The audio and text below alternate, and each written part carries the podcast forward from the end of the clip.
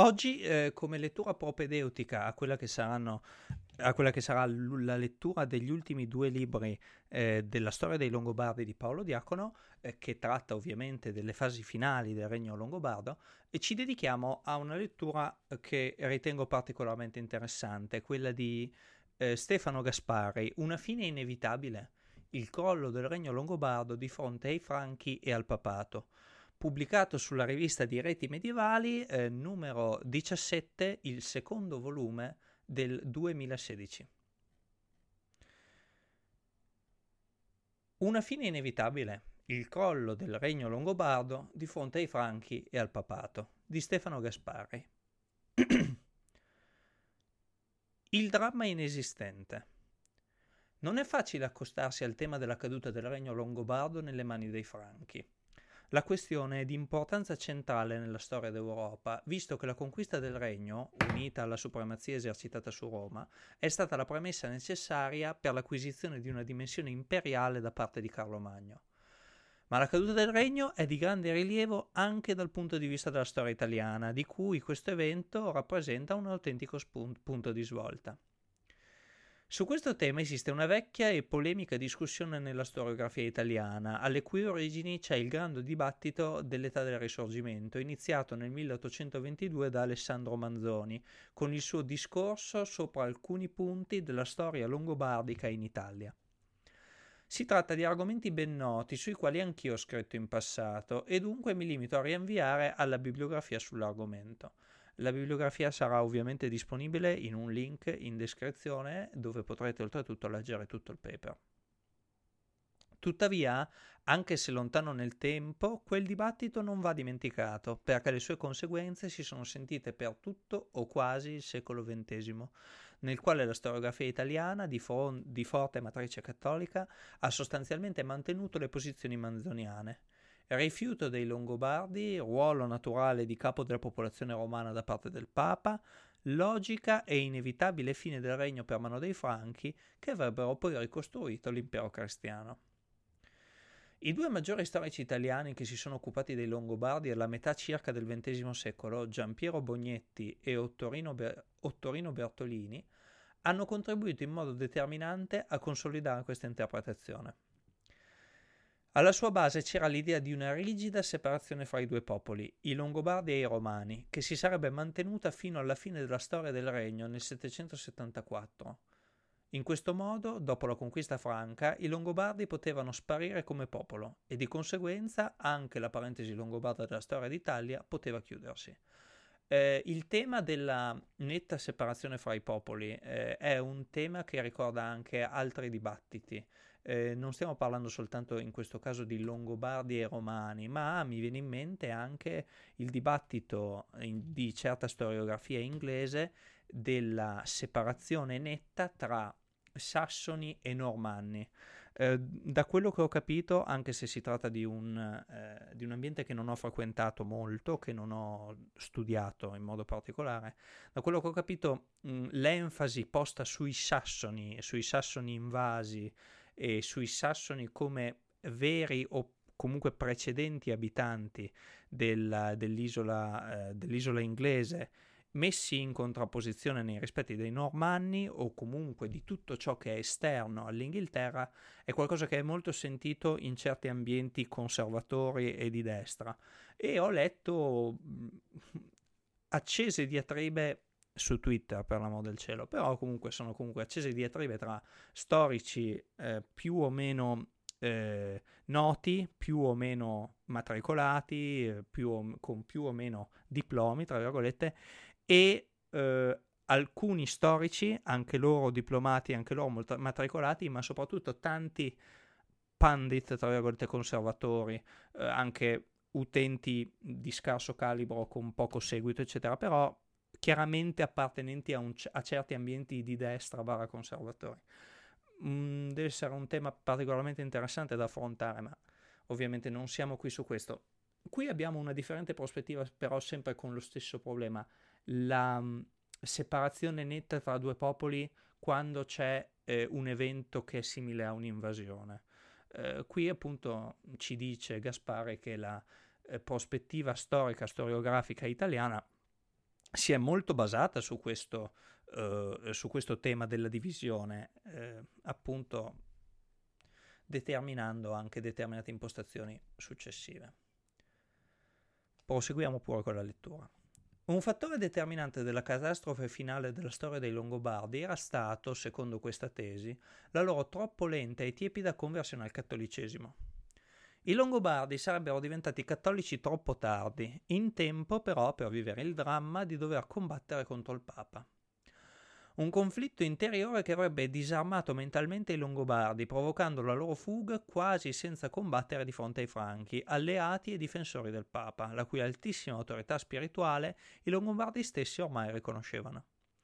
Il dramma dei Longobardi, cattolici ma costretti a fare la guerra al Papa, avrebbe così condannato il loro regno a una fine inevitabile e il loro popolo alla scomparsa dalla storia. Così tutto si spiega. Su questa stessa scia è rimasto il dibattito fino agli anni Ottanta del Novecento. Paolo De Logu, infatti, scriveva proprio nel 1980 che le ragioni profonde del collasso del regno erano da ricercare in un rapporto incompiuto con il mondo romano-bizantino, nell'immaturità delle sue strutture politiche e dei suoi gruppi dominanti. Adesso immagino che si approfondirà questa eh, tesi, però se ci ricordiamo cosa abbiamo letto di Paolo Diacono, eh, questa cosa sembra.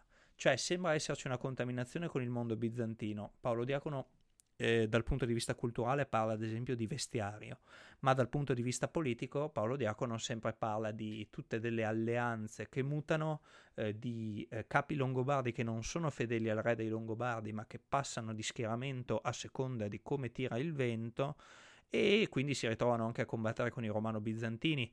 E questo ci dice anche qualcosa sull'immaturità delle strutture politiche, nel senso che si tratta di strutture politiche eh, poco compatte che fanno fatica ad affrontare determinati periodi di crisi e si disgregano, che è qualcosa che ci verrebbe in mente a proposito di appunto, come dice De Logu, eh, strutture politiche immature. De Logu parlava di un'incompiutezza culturale e morale che rendeva problematica l'identità longobarda, di un malessere che sarebbe stato espresso più tardi da Paolo Diacono, scrittore e storico del suo popolo, cosciente dell'esistenza di macchie originali, quali il paganesimo e la barbarie, che non era chiaro se e quando fossero state cancellate. Come si vede anche nel quadro di De Logu, i Longobardi erano sempre presentati come un gruppo separato e barbarico, accampato in Italia in mezzo alla popolazione romana. Da allora la ricerca, in sintonia con il dibattito internazionale, è andata molto avanti. Oggi è possibile sostenere che non c'era niente di inevitabile nella fine del regno longobardo e che esso non era affatto una specie di esperimento fallito. Al contrario, insieme al Regno Franco, esso costituiva una delle due maggiori realtà politiche nell'Occidente medievale del secolo VIII e molto di esso transitò nell'età successiva, determinando all'interno dell'area imperiale carolingia le particolari caratteristiche del Regno Italico del secolo IX. Un tema, quest'ultimo, che di recente sta di nuovo attirando l'attenzione di molti ricercatori. È chiaro che se tu riesci a eh, spiegare eh, le caratteristiche del regno ita- italico del secolo IX, riesci anche a eh, introdurre eh, quell'ambiente che poi genererà, genererà nel X-XI secolo eh, quelle che sono eh, le istituzioni autonome cittadine, che è un tema che a me è molto caro personalmente. Eh, però, insomma, eh, l'idea è che avendo ben chiaro di cosa si mantiene come struttura politica, si ha poi anche la base di partenza per le strutture politiche successive. Quindi se riusciamo a dire eh, durante il Regno Franco permangono queste strutture politiche, sappiamo che a un certo punto il Regno Franco non riesce più ad essere eh, quello che è, cioè una forza più o meno centralizzante, comunque che rende più o meno coese i territori dell'Italia settentrionale, e quindi cosa succede? Um, ne, eh, la sovrastruttura, tra virgolette, anche se non è forse la parola corretta da utilizzare in questo caso, la sovrastruttura franca si disfa, ma il sottobosco più antico, magari più eh, pene- più compenetrato all'interno del territorio si mantiene, quindi il sottobosco di strutture politiche, in questo caso composto dalle strutture politiche dei Longobardi. Eh, ci tengo a precisare che io non sono in questo momento, nel momento della registrazione, cioè 15 gennaio alle ore 16.09, 15 gennaio 2022, io non sono ancora laureato neanche alla triennale, quindi prendete quello che dico con un grano, con un, con un grano salis, eh, cioè prendetelo alla leggera, perché forse sto dicendo delle cazzate. 2. La solidità del regno longobardo. Al momento della conquista franca, il regno longobardo era una realtà saldamente strutturata al suo interno, in crescita economica e dinamica verso l'esterno. Tutto ciò era divenuto molto evidente durante il regno di Liutprando, che occupò buona parte della prima metà del secolo VIII. Liutprando era stato un sovrano forte, che aveva approfittato della debolezza bizantina, acuita dalla crisi iconoclasta che aveva lacerato interamente l'esarcato, per ampliare il territorio del regno. L'Emilia era caduta nelle sue mani e lo stesso cuore dell'esarcato con Ravenna era stato temporaneamente occupato dal suo esercito. I tempi non erano ancora maturi e Ravenna fu ripresa dai bizantini, ma questi fatti preannunciavano la caduta definitiva dell'esarcato che ebbe luogo pochi anni dopo nel 751. Inoltre Liutprando era riuscito a sottomettere in modo completo i due grandi ducati del centro-sud del regno, quelli di Spoleto e Benevento, che per loro natura sono sempre stati più o meno isolati eh, rispetto al nucleo principale di territorio longobardo e quindi hanno spesso e volentieri avuto una storia a parte, pur dal punto di vista prettamente giuridico, eh, accettando come propri i decreti emanati dalla, dalle, dalla corte longobarda. Un tema molto, interessa- eh, molto, interessante che abbiamo esplorato durante il corso di istituzioni, eh, istituzioni e antichità medievali, eh, era, all'epoca era novembre 2020 e eh, è una cosa che viene spiegata abbastanza bene in eh, un libro che si chiama Medioevo del potere, eh, scritto da eh, Mario Ascheri, eh, pubblicato dal Mulino. È un libro particolarmente interessante, non facilissimo, nel senso che mm, secondo me è un testo abbastanza avanzato che richiede un certo tipo di conoscenze preliminari, soprattutto manualistiche, cioè dovete magari leggervi un manuale di storia medievale prima, però è una lettura veramente, veramente, veramente bella. Inoltre, Liutprando era riuscito a sottomettere in modo completo i due grandi ducati del centro-sud del regno, quelli di Spoleto e Benevento. La sua autorità si rispecchiava efficacemente nell'azione di governo da lui portata avanti tramite i suoi ufficiali, che intervenivano dappertutto sedando conflitti, stabilendo confini, stipulando trattati commerciali. Come ha scritto Chris Wickham, nel secolo VIII l'impatto del governo centrale sulla società locale del regno longobardo era consistente, capillare e ampiamente accettato. Liutprando non sferrò mai la spallata finale all'Italia bizantina e in particolare non prese Roma, pur dopo essersi accampato sotto le sue mura. Ma questo non può essere interpretato come un primo manifestarsi dei sintomi contraddittori di un popolo cattolico costretto a confrontarsi con il Papa e destinato quindi alla sconfitta. Lo scopo di Liutprando, infatti, non era prendere Roma, un obiettivo che era probabilmente al di fuori delle sue possibilità, e del resto anche Carlo Magno nel 774 chiese il permesso del Papa per entrare nella città. Le mura aureliane erano pur sempre una cinta formidabile e inoltre il valore sacrale di Roma era tale per tutti, re longobardi e re franchi allo stesso modo. Liutprando voleva solo pregare sulla tomba dell'Apostolo. Quando depose le sue insegne regie sul sepolcro di Santo Pietro, il re longobardo compì un gesto di grande valore simbolico che lo consacrò agli occhi di tutti come un, un grande sovrano cristiano. L'autorevolezza del potere lo- regio longobardo e la sua egemonia all'interno dello spazio italico si confermò con i successori di Liutprando. Alla vigilia del primo intervento franco, il re Astolfo, come si ricordava prima, aveva conquistato Ravenna, la capitale dell'Italia bizantina, occupando l'esarcato. Inoltre Astolfo aveva preteso dagli abitanti di Roma un solido d'oro a testa. La propaganda pa- papale nella vita di Stefano II descrisse in seguito questa richiesta come una prova della tirannia di, Astol- di Astolfo. Qui per fugare eventuali dubbi nella vita di Stefano II, immagino si riferisca a una biografia di Stefano II. Non è, non è chiarissimo, però insomma, meglio specificare. In realtà si trattò dell'imposizione di un tributo che doveva essere il riconoscimento della sovranità longobarda sulla città. Astolfo, nel prologo delle sue leggi del 750, si presentò inoltre come re dei Longobardi e del popolo romano a noi affidato da Dio. La conquista ormai imminente di Ravenna e dell'Esarcato stava riempiendo di contenuti nuovi e più ambiziosi la, leg- la regalità longobarda. Non tutto certo era tranquillo. Le leggi di Ratchis, fratello e predecessore di Astolfo, rivelano delle tensioni interne non indifferenti. Esse ci dicono che nelle città del regno ci sono dei mali homines che radunano uomini per ribellarsi ai loro giudici, ossia ai rappresentanti locali del re, duchi e gestaldi, che appunto vengono resi in molte fonti longobarde col, con un nome generale, perché duchi e gestaldi sono due chiaramente istituzioni differenti, vengono resi con il nome, nome generale di iudices. Ci sono altri uomini che hanno spia all'interno dello stesso palazzo regio di Pavia. Si individuano inoltre parecchie zone calde. Roma, l'Esarcato, Spoleto, Benevento, l'area del Grande Regno Franco, gli Avari. Con queste zone i collegamenti vanno tenuti sotto controllo al punto che i singoli giudici non possono inviare messaggi senza un ordine del re.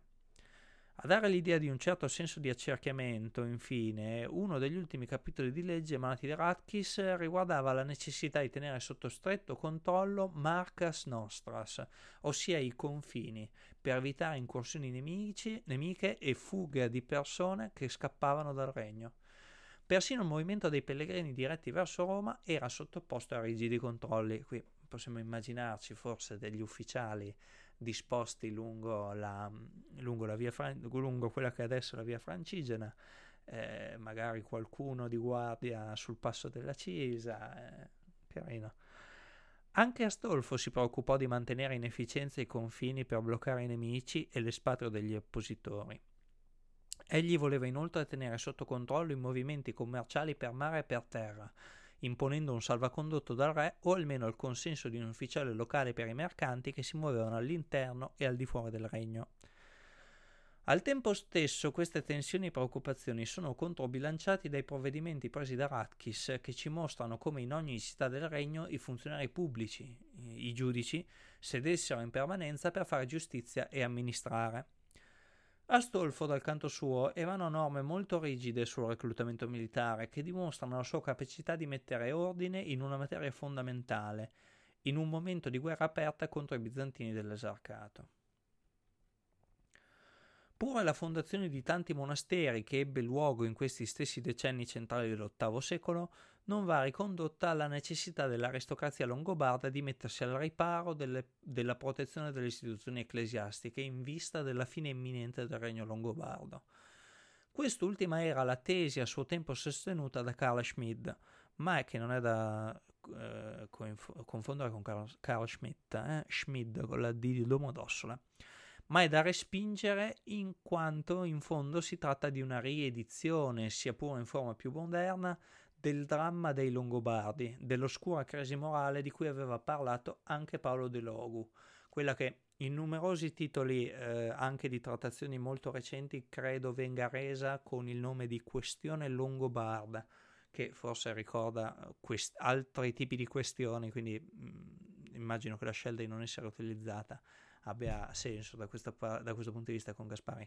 Non a dire ovviamente che chi usa questo nome eh, fa, vuole fare dei riferimenti agli ebrei, chiaro, eh, però viene reso spesso e volentieri con questione eh, longobarda e qui non viene reso in questo modo.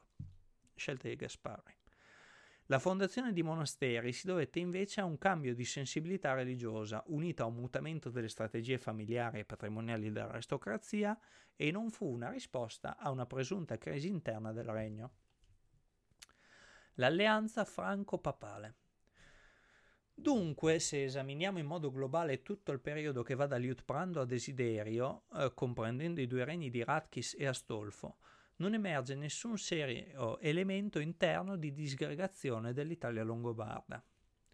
La sconfitta del 774 fu causata in prevalenza da fattori esterni, ossia dall'alleanza franco-papale. Ciò non è eh, sorprendente in sé, tuttavia può essere utile mettere in chiaro le circostanze esatte in cui tutto questo si realizzò. Il primo punto da mettere in luce è che l'atteggiamento dei papi nei confronti del regno longobardo non è sempre stato lo stesso nel corso del tempo. Non è mai esistita, infatti, come ha scritto Girolamo Arnaldi, qualcosa che possa essere definita la posizione della Chiesa di Roma su questo argomento. Sono esistite invece le posizioni dei singoli papi, diverse fra di loro. Ad esempio, essendo ormai calati vertiginosamente la forza e il prestigio dell'esarca, Liutprando trattò senza difficoltà direttamente con il Papa Zaccaria questioni che riguardavano Roma e l'esarcato. Si ebbero così gli incontri del re con Zaccaria sia a Terni, nel ducato di Spoleto, sia nella stessa Pavia. La presenza del Papa nella capitale del regno e l'accoglienza solenne al tempo stesso festosa che ricevette è la prova che intorno al 740 il re longobardo era considerato dal Papa l'unico interlocutore possibile per stabilizzare la situazione italiana. Le modalità dei due incontri, soprattutto del secondo, prefigurano in modo molto netto ciò che avvenne solo una quindicina di anni più tardi quando Papa Stefano II in Francia incontrò Re Pipino. Si intravedeva in questo modo la possibilità di trovare un equilibrio della situazione italiana intorno ai due poli costituiti dal regno longobardo e dal papato. Anche i rapporti di Zaccaria con Radkis, successore di Liutprando, furono buoni. Fu solo con Stefano II che le cose cambiarono e la ricerca dell'appoggio franco divenne esplicita. Ciò si, dive- eh, si dovette a due fatti contemporanei avvenuti nel 751 l'unzione regia di Pipino nel regno franco e il salto di qualità del regno longobardo, che, mediante la conquista dell'esarcato da parte di Astolfo, si avviò definitivamente verso l'egemonia in Italia. Una concatenazione di eventi che facilitò l'avvicinamento, definitivo tra Roma e i Franchi, sancito dal viaggio di Stefano II in Francia nel 754, un avvicinamento però che non era inevitabile e che fu favorito dal dissidio fra Roma e Bisanzio, che era ancora iconoclasta e dunque in difficoltà rispetto ai rapporti con l'Italia, perché è chiaro che il primo interlocutore a cui fare riferimento in Italia resta sempre a Bisanzio, che oltre ad avere un certo tipo di prestigio, che è quello chiaramente romano imperiale, eh, è comunque una forza con cui, i co- eh, con cui, fare i conti proprio dal punto di vista eh, di potenza. Um, è ovvio però che se abbiamo un impero bizantino sconvolto da dissidie religiose e oltretutto eh, in forte dissenso religioso nei confronti del Papa, allora le cose diventano un po' più complicate. Eh, Gaspari scrive veramente benissimo, eh, sono, è, sto, è bello leggere Gaspari, veramente veramente bello. Spero che stia piacendo anche a voi. Dopo Stefano II si ebbe un breve periodo di stallo coincidente con il regno di Desiderio, che fu eletto nel 757, probabilmente per volontà dei Franchi.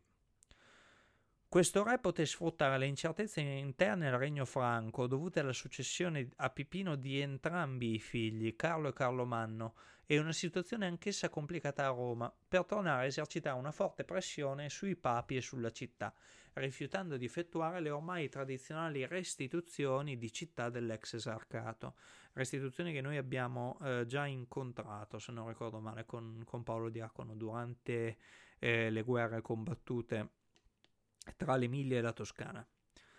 La posizione dei papi restava oscillante. Ad esempio Stefano III nel 768 ricevette a Roma il duca dei Bavari, Tassilone, con il quale strinse legami di amicizia e Tassilone in quegli anni stava cercando di riacquistare autonomia rispetto al potere franco. Del resto, anche se esaminiamo queste vicende dal versante franco, notiamo le stesse caratteristiche. In effetti, eh, J, eh, Janet Nelson ha osservato che tra il 778 e il 771 Frankish policy cannot be said to have existed e, se seguiamo l'accurata ricostruzione da lei operata, vediamo che il motivo risiedeva nell'impossibile convivenza tra Carlo e Carlomanno e nella debolezza di entrambi rispetto alla centralità raggiunta in quel periodo da Desiderio e dal regno longobardo. Una centralità che è provata anche dal matrimonio di Carlo con una figlia di Desiderio, un episodio che Nelson, a ragione, vede come una mossa di Carlo contro il fratello per isolarne le terre, che erano così completamente circondate da potenze ostili e collegate fra loro, fra di loro, Italia, Baviera, eh, scusatemi, che erano così completamente circondate da potenze ostili e collegate fra di loro, Italia, Baviera e la parte del Regno Franco che lui stesso controllava. La morte di Carlo Magno nel 771 e l'elezione l'anno dopo del Papa Adriano I, che riprese saldamente il controllo della situazione a Roma, portarono al ripudio della sposa longobarda da parte di Carlo, alla sua discesa in Italia nel 773 e alla presa di Pavia l'anno dopo. Desiderio finì in Francia e Carlo divenne Rex Langobardorum. Ma ancora nel 772 Adriano I consentì a battezzare il figlio di Tassilone Eliutperga, ossia il nipote di Desiderio. Dal canto suo Carlo si avviò in modo riluttante verso l'avventura italiana. Prima, sempre nel 772, egli effettuò una campagna contro i Sassoni e scese in Italia solo nell'estate del 773.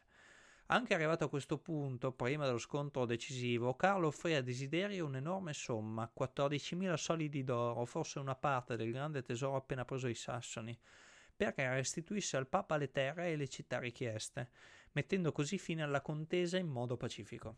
Arrivando addirittura a proporre al re longobardo di, consegna- di consegnargli loro tre ostaggi come pegno della futura restituzione, ottenuti i quali egli sarebbe tornato pacificamente ad propria. L'obiettivo di Carlo però, eh, ritiene a ragione ancora Jane Nelson, non era solo le, giustiti- eh, le giustizie della Chiesa di Roma, ma anche la consegna dei due figli di Carlo Manno, che si erano rifugiati con la madre presso il re Longobardo e le cui pretese all'eredità paterna egli voleva assolutamente eliminare. Le priorità del re Franco non erano certo l'inevitabile conquista dell'Italia, quanto il consolidamento del suo potere interno. Come si vede, l'epilogo della vicenda del regno fu rapidissimo, tre anni in tutto, ma non fu privo di elementi che fino all'ultimo potevano indirizzare le cose in una direzione diversa. In fondo, proprio con la sua rapidità, l'epilogo ci rivela la sua stretta dipendenza da fattori contingenti piuttosto che da una lenta e inesorabile evoluzione iniziata dalla caduta di Ravenna, se non ancora da prima della crisi iconoclasta del 727-728. Inoltre, lo stesso relativo silenzio delle fonti sulla caduta del regno è significativo dell'estrema delicatezza e anche della novità dell'azione franco-papale, ossia di una campagna militare contro un regno cristiano. Da qui deriva anche il tentativo dei testi prodotti nel palazzo papale di presentare la gens Langobardorum come un popolo pagano e senza Dio, mi riferisco soprattutto alla celebre narrazione della spedizione di Astolfo verso Roma nel 756, contenuta in una lettera di Stefano II a Pipino, dove l'esercito longobardo è descritto mentre violenta le monache, deporta la popolazione, distrugge e brucia tutto ciò che trova, arrivando persino a mangiare le ostie consacrate insieme con la carne. Anche l'episodio del matrimonio fra Carlo e una figlia di Desiderio fu coinvolto in questa complessa operazione di riscrittura del passato recente. Oltre alla testimonianza di una famosa lettera di Stefano III del 770 e alla tarda testimonianza di Eginardo, eh, che è l'autore eh, della storia dei Franchi, in pratica non sappiamo, non sappiamo quasi nulla del matrimonio, neppure il nome della sposa figlia di Desiderio. Invece conosciamo i nomi delle altre tre figlie del re, due delle quali, Liutperga e Adelperga, andarono spose rispettivamente al duca di Baviera e al duca di Benevento, mentre la terza, Anselperga, divenne badessa di San Salvatore di Brescia.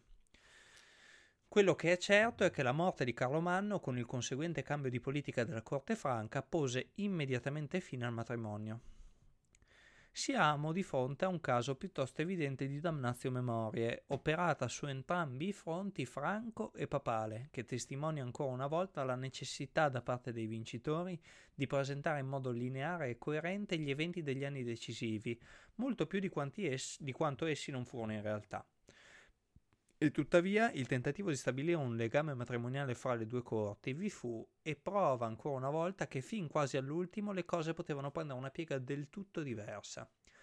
Se i contrasti avessero diviso in modo permanente i due principi franchi, Desiderio avrebbe forse potuto inserirsi in questa situazione, mantenendo la sua autonomia e quella del suo regno.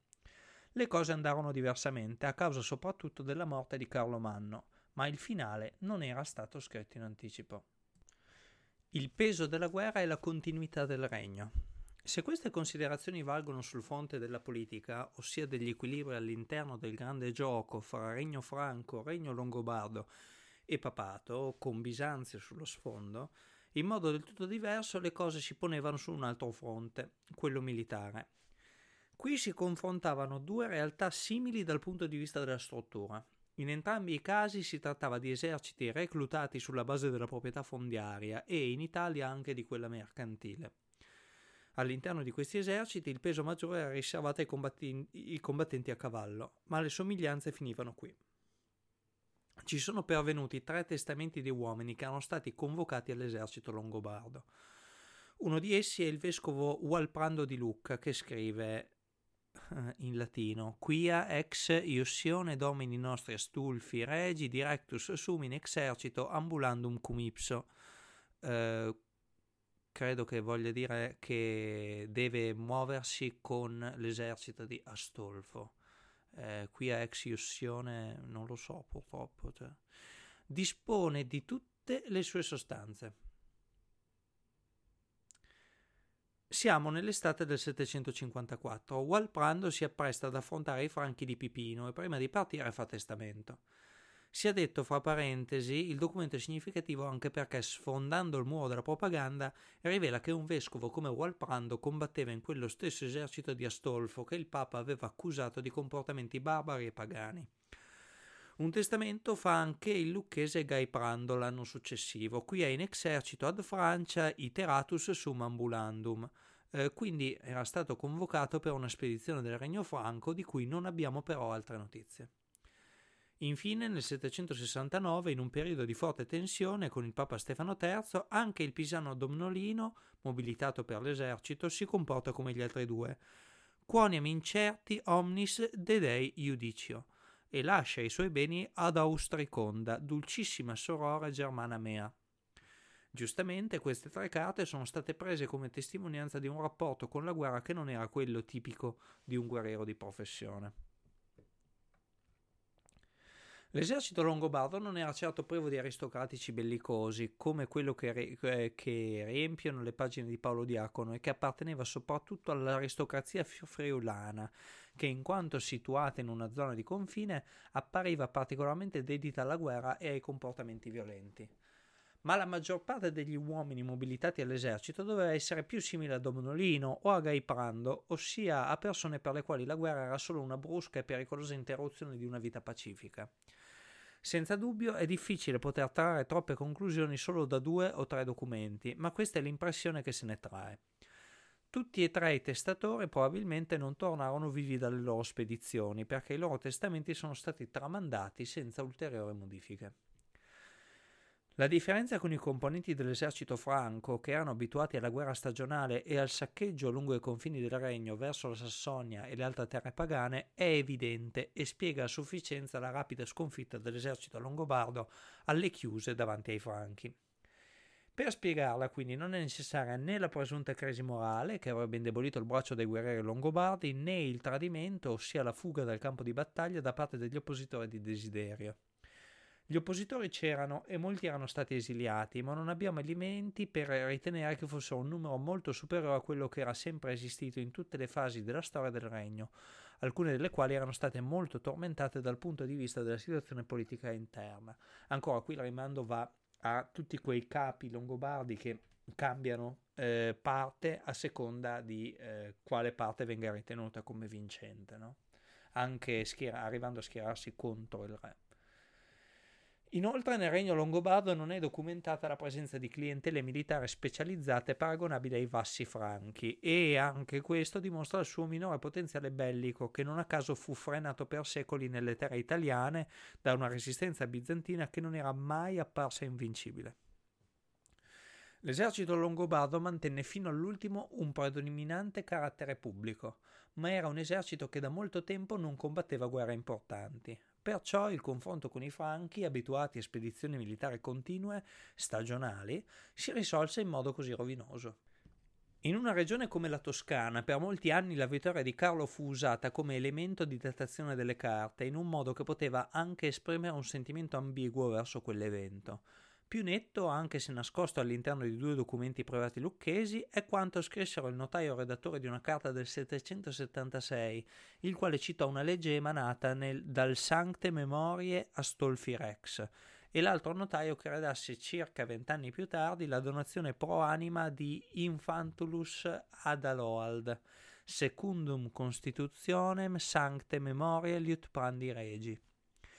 Il ricordo e il rimpianto dei re longobardi legislatori dunque sopravviveva qua e là, ma si trattava di posizioni particolari, forse solo locali o regionali, che probabilmente non riflettevano un sentimento generale. Del resto, dopo la conquista franca, non cambiò molto. Non è un caso che Carlo abbia assunto anche il titolo di Rex Langobardorum. Il suo non fu un omaggio di tipo tribale, ma piuttosto il riconoscimento della realtà di uno Stato solidamente costituito, dal quale egli prendeva il comando. Del quale egli prendeva il comando. Inoltre le strutture del regno non furono affatto sconvolte dalla conquista franca. Quando gli annali franchi scrivono che nel 776, una volta domata la rivolta friulana, Carlo disposuit omnes civitates per Francos, ci rivela che nei due anni precedenti non era stato preso alcun provvedimento importante. Solo in quel momento venivano effettua- effettivamente presi dei duri provvedimenti che configuravano una vera e propria occupazione militare con l'allontanamento dei Longobardi dai posti di comando. Perciò, ci dicono sempre gli annali, questi provvedimenti riguardavano solo il Friuli, il più importante ducato del regno al nord, l'unico che insieme ai ducati veneti esso vicini si era ribellato con le armi ai Franchi e li aveva affrontati in campo aperto. Come conseguenza di quella ribellione Carlo aveva attuato una severa repressione, ma solo all'interno di quel ducato. Niente di simile accade altrove. Ad esempio in Toscana, la regione di cui parlavo prima, le prime testimonianze di vassalli provenienti dal nord delle Alpi e insediatisi nel tessuto sociale del regno appaiono solo all'inizio del secolo IX, circa 30 anni dopo la conquista eh, franca.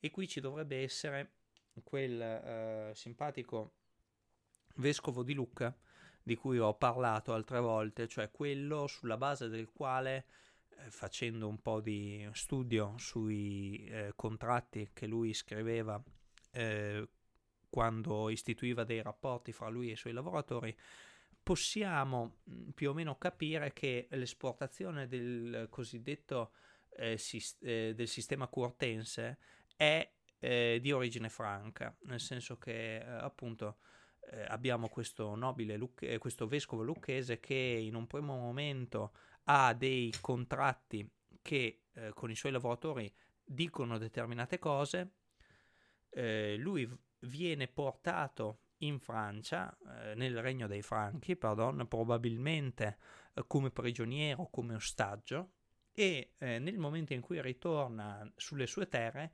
cambia tutti i contratti, riscrivendoli e eh, strutturando le sue proprietà secondo il, uh, quello che noi chiamiamo sistema curtense. In particolare eh, lui eh, crea, eh, o meglio, eh, ammodernizza, tra virgolette, anche se ammodernare ovviamente è sbagliato, ma comunque cambia l'istituzione delle prestazioni d'opera delle corvée, rendendo le corvée alla franca, cioè più leggere, più frequenti, eh, più eh, usuali, a differenza delle corvée delle prestazioni d'opera alla longobarda, che sono più rare, eh, più lunghe nel tempo, più esose in generale per, il, ehm, per, chi lavora, andando quindi a suggerire di essere degli strumenti che venivano visti eh, come eccezionali. No? Eh, probabilmente anche lui eh, è fra i, ehm, fra, i eh, fra queste elite franche che prendono posto 30 anni dopo l'invasione in Toscana. Chiaro, lui non è un'elite franca, però probabilmente è formato alla scuola delle elite franche.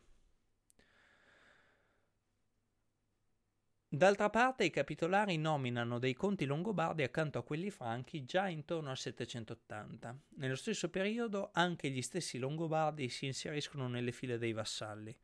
Tutto ciò indica una transizione senza grandi scosse tra il regime precedente al 774 e quello successivo. Prima ancora della caduta di Pavia, eh, buona parte dell'aristocrazia longobarda si era in, già indirizzata verso il vincitore Carlo.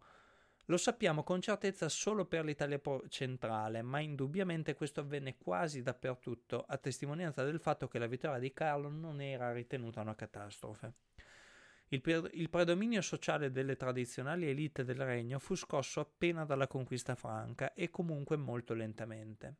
In questo senso anche la caduta del regno longobardo nelle mani dei Franchi è stata, eh, per rubare le parole ad Arnaldo Momigliano, una caduta senza rumore, o almeno senza molto rumore. Ok, abbiamo quindi concluso la lettura di Stefano Gaspari, una fine inevitabile, il collo del regno longobardo di fronte ai Franchi e al papato, pubblicato su eh, la rivista di reti medievali, numero 17, volume 2 del 2016. Um, vi lascio il link a questo uh, paper in uh, descrizione, mi raccomando scaricatevelo, leggetevelo, diffondetelo perché si può, è senza copyright, o meglio, è in open, è in Creative Commons, come sarà anche questo video per mia politica precisa. Uh, e quindi f- fate quello che volete, ma soprattutto recuperate la lettura di Paolo Diacono. Um, è una lettura interessante, divertente, dove inserisco, um, cerco di inserire quello che ho un po' imparato a proposito del periodo durante i miei studi triennali.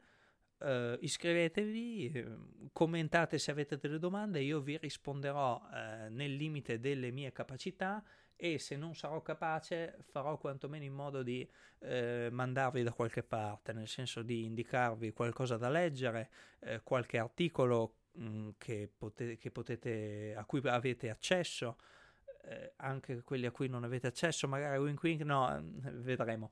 Ehm, non preoccupatevi, io farò il possibile. Noi eh, ci vediamo spero eh, durante una delle mie live di lettura di Paolo Diacono o ci vediamo quando vi pare, sempre qui sul mio canale. Buona giornata a tutti.